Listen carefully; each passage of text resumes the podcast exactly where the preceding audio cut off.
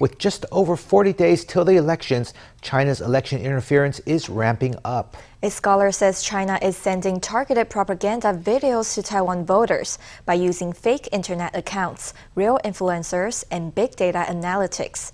The New York Times writes that a new wave of disinformation is hitting Taiwan, testing the island's defenses.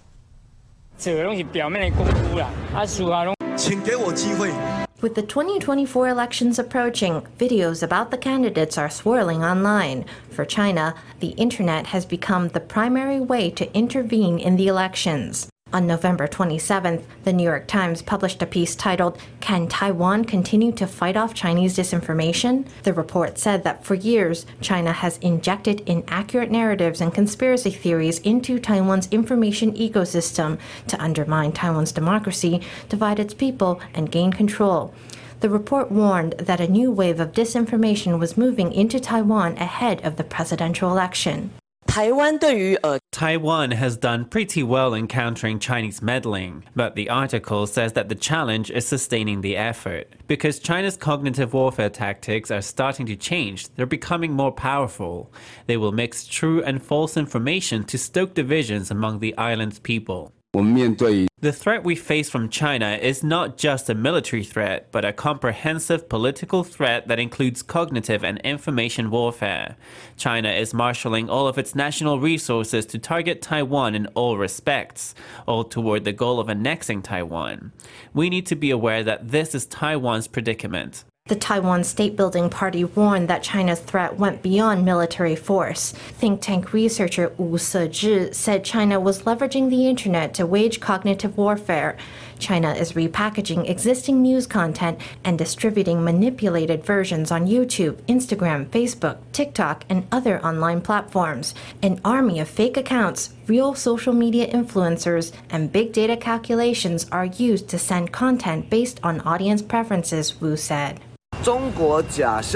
China's fake news has become increasingly sophisticated. This country is number one in the global fraud industry, and it's intervened in elections worldwide, targeting nations like the U S, Australia, and Taiwan. We remind citizens to be cautious with information with an unknown source. Stop, look, and listen. Put a big question mark over it and seek verification. As China's election interference ramps up, the public is urged to tread carefully online. D P P vice presidential candidate Hsiao Bi-Pi Kim has said goodbye to Taiwan's de facto embassy in Washington. During her time in the U S this week, she completed the handover of her responsibilities as representative. On Tuesday, she shared a message on social media saying it had been an honor to represent Taiwan in the U S Hsiao gave a shout-out to the, quote, incredibly diligent and dedicated team at Techro. She said she would miss Washington's cherry blossoms and foliage, as well as the bipartisan friends who support Taiwan. As for who will replace Hsiao in Washington, her deputy is now serving as acting representative. The foreign ministry has yet to appoint an official successor. The D P P has a new member, lawmaker Freddie Lim. Lim is a former leader of the Sunflower Student Movement. He said he was inspired to join the D P P after seeing the T P P's Ko Wen-je support the Cross-Strait Service Trade Agreement. Lim says he wants to help the D P P with its campaign to block the K M T and T P P from securing a legislative majority. At a Tuesday press conference, the D P P Legislative Caucus protested the K M T presidential candidate's plan to let more Chinese students study and work in Taiwan. Lawmaker Freddie Lim, who joined the D P P the day before, was present at the event. He said he had long considered joining the party and that Ko Wen-je inspired him to take the leap. When Ko Wen-je proposed restarting talks on the Cross-Strait Service Trade Agreement, I was shocked. I was not expecting that. I don't think we should sign these kinds of trade agreements with China. That's also the direction that the international community is moving in. A politician like Ko Wen-je, who got to where he is by opposing the Cross-Strait Service Trade Agreement, now says he wants to resume talks. Then Hou Youyi follows and also says he wants to restart talks. This outdated issue is being used by dishonest Taiwanese politicians to bring together the K M T and the Taiwan People's Party. Lim said Ke had benefited politically from opposing the pact and was now doing a one eighty. This issue has already become stale. These are policies that align with China's interests, policies that benefit China. The K M T and T P P may not have come to an agreement on their joint ticket, but they do have similar ideologies in the Legislative Yuan. I think this is extremely dangerous. There are many friends from the Sunflower Student Movement who are working hard within the D P P. I feel I should stand with them and work toward securing a legislative majority for the D P P. Everyone is free to choose their own political values, but I don't understand why Freddie Lim would join the D P P. Lim had founded the New Power Party with Huang Guochang, who is now on the T P P's party list. Huang criticized Lim for joining the D P P, but Lim hasn't been the only Sunflower Student Movement leader to join. We have similar ideas, so it was a matter of time for us to band together. Since the days of the Sunflower Movement, some of its leaders have parted ways, and a few have banded together to counter China in a different camp. Groups that are high risk for respiratory diseases are urged to not visit China amid a surge of illness across the strait. China is seeing a sharp rise in respiratory illness, including mycoplasma infections among children. There have been rumors of class suspensions due to outbreaks and of pneumonia clusters in children's hospitals. The Taiwan C D C says it's closely monitoring developments at home and abroad. It says that so far in Taiwan, mycoplasma has yet to cause a major outbreak. Here at this school classroom in China's Liaoning province, half the students are absent amid an outbreak of mycoplasma pneumonia. Photos taken at a hospital show children attached to I V drips doing their homework. In Guangdong, one class was suspended altogether after more than a third of students developed fevers. The document released yesterday stated that we have entered the high incidence period for respiratory infectious diseases. China is grappling with a surge in respiratory infections. Among children aged five to fourteen, the infections mostly involve the seasonal flu, mycoplasma, and adenovirus. Adults are mostly immune to mycoplasma, but people aged sixty and up have been struck by pneumonia-causing viruses and cold-causing coronaviruses. Despite the severity of the outbreaks, Beijing authorities are said to have ordered a media blackout. We're not allowed to report on the worsening situation. We have to pretend it's not happening. With cases rising in China, Taiwan is on alert. A seven-year-old girl in Taiwan was diagnosed with mycoplasma pneumonia after a cough and high fever lasted for six days. An X-ray showed a large white area on her right lung. Mild symptoms for mycoplasma infections include headache and fever, but in severe cases, patients need hospitalization or even intensive care. Despite concerns over the pathogens, an expert says there is no need for widespread rapid testing. Patients are usually giving empiric therapies. Doctors don't wait for rapid test results to come out. In Taiwan, doctors' visits for flu-like symptoms have declined for the seventh consecutive week, with last week's figure standing at fifty-two thousand. The C D C says the three main respiratory diseases spreading in Taiwan are the seasonal flu, adenovirus, and parainfluenza viruses. Others are respiratory syncytial virus and COVID. So far, mycoplasma is not seeing a large number of cases. According to data from Linko's Chang'an Memorial Hospital, the percentage of patients with mycoplasma is less than one percent, making it a minor concern. Mycoplasma has yet to cause a major outbreak. If there are cases with an unknown infection source or cases with known sources but that display abnormal severe symptoms or an increase in clinical rates, then we may take further steps to heighten public health policies. With winter fast approaching, the C D C says it's closely monitoring the spread of respiratory diseases, including mycoplasma. It warns vulnerable groups against traveling to China and to get vaccinated against the flu and COVID. Keelung has broken ground on its first social housing project. The Guangming Anju project is part of a government push to build one thousand social housing units in Keelung. Construction is slated for completion in August twenty twenty-seven.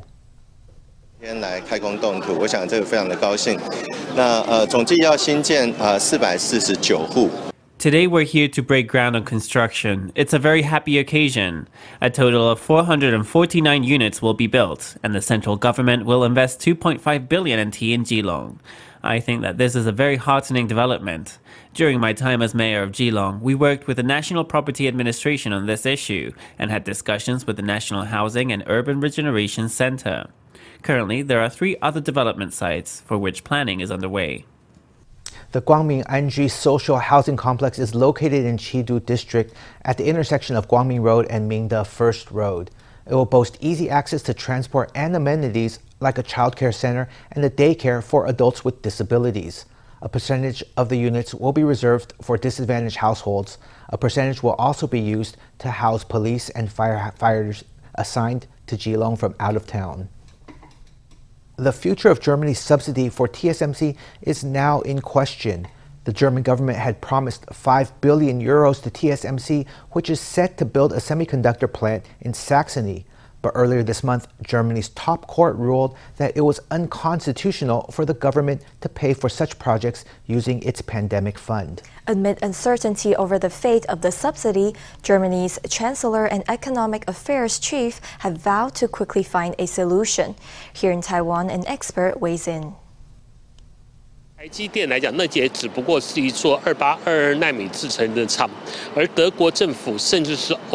For T S M C, it's just a plant for twenty-eight, twenty-two nanometer processors, but the German government and even the E U very much want T S M C to set up a plant in Germany. So I think this problem will absolutely be resolved with time. The E U is very likely to take the cue from T S M C's model in Japan.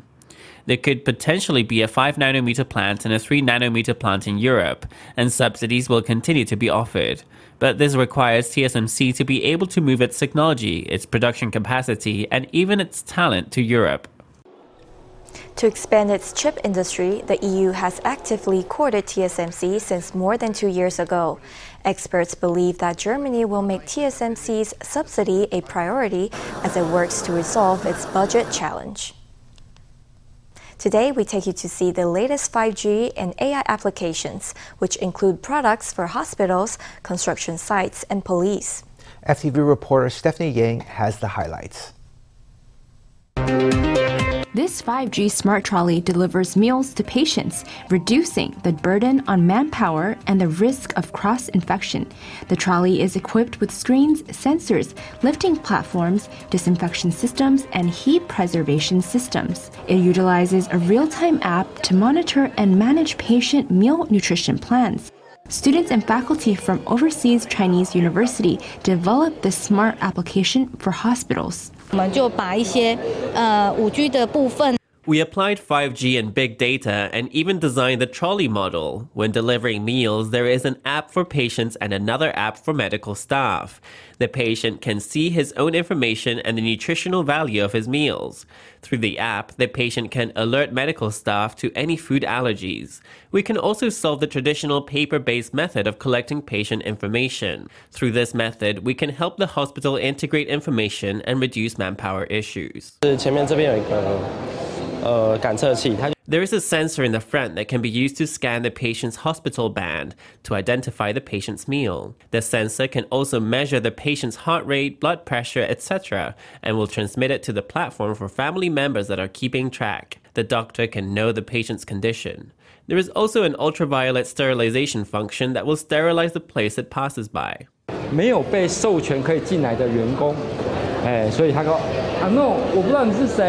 five G application uses A I to detect whether an unauthorized person has entered a construction site.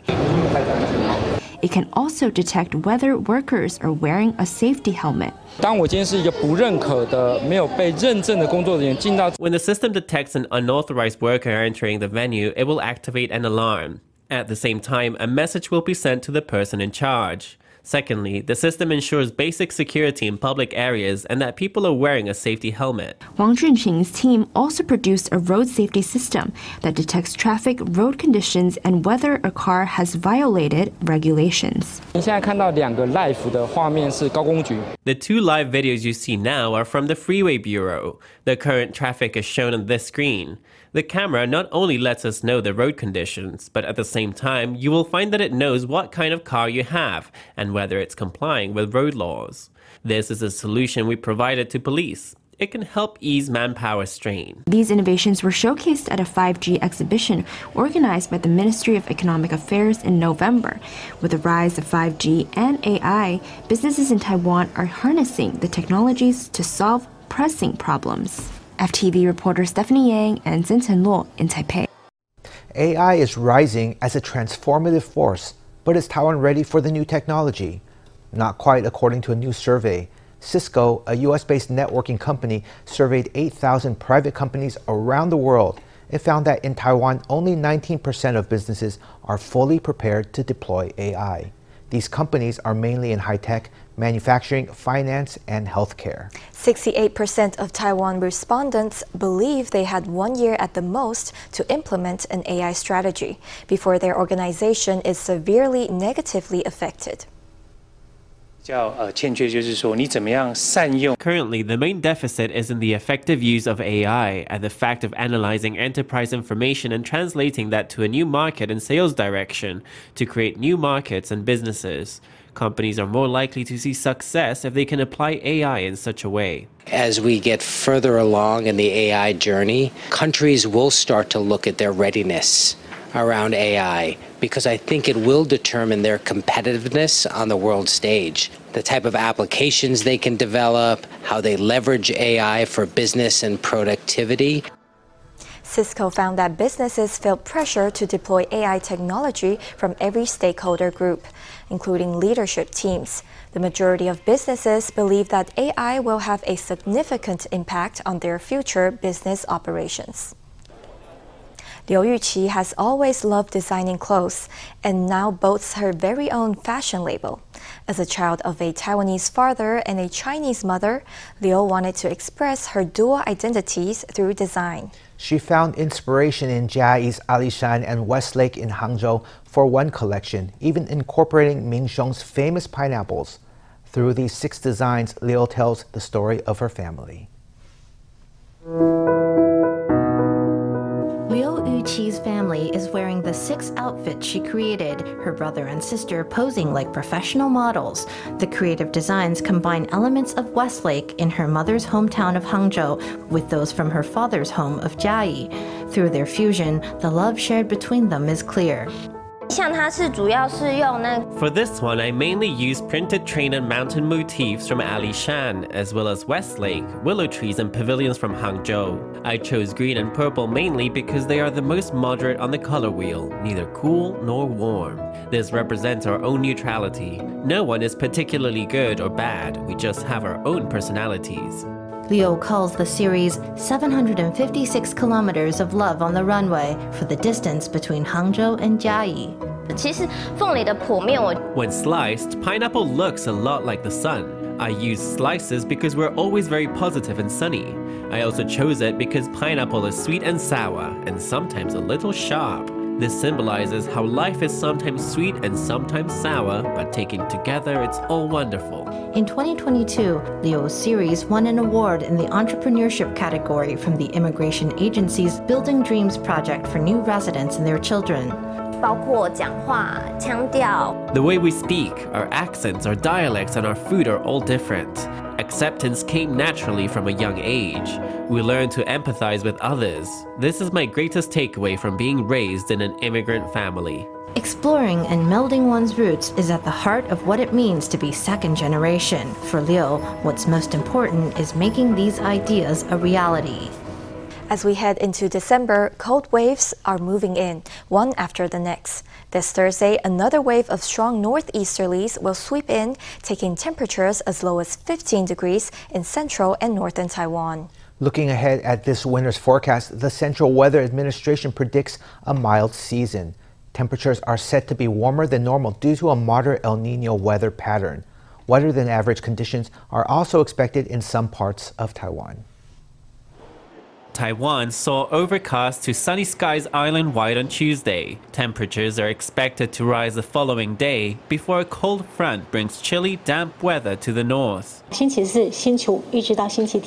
On Thursday, Friday, and all the way to Sunday, temperatures in the north will be significantly lower. The north, northeast, and the east, as well as the outlying islands of Penghu, Jinmen, and Matsu, will see day-night temperature swings of just about four to five degrees, but in central and southern Taiwan, the difference will still be about ten degrees. We expect the lowest temperatures from Friday night to Saturday morning. On Thursday, strengthening northeasterlies will bring down temperatures island-wide. Jinmen and Matsu will see lows of thirteen to fourteen degrees. In central, northern, and northeastern Taiwan, the mercury will sink to fifteen degrees, while other regions will remain at around eighteen to nineteen degrees. Besides the drop in temperature, the northeasterlies will also bring increased moisture. Expect brief localized showers in windward areas of Taoyuan, north of Taoyuan, and in the eastern half. Other areas of Taiwan will see overcast to sunny skies.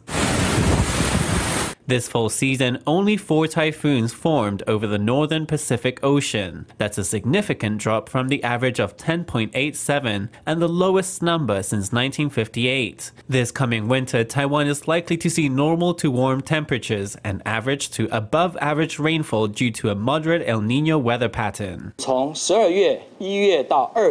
For December, January, and February, the likelihood of high temps is on a downward trend, but is still quite high overall. As for rain, there are no clear signs for December, but in January and February, many areas of Taiwan are expected to receive above-average rainfall. A mild winter is ahead, but cold waves are still likely to bring sudden temperature drops. The public is advised to watch the forecast to be prepared.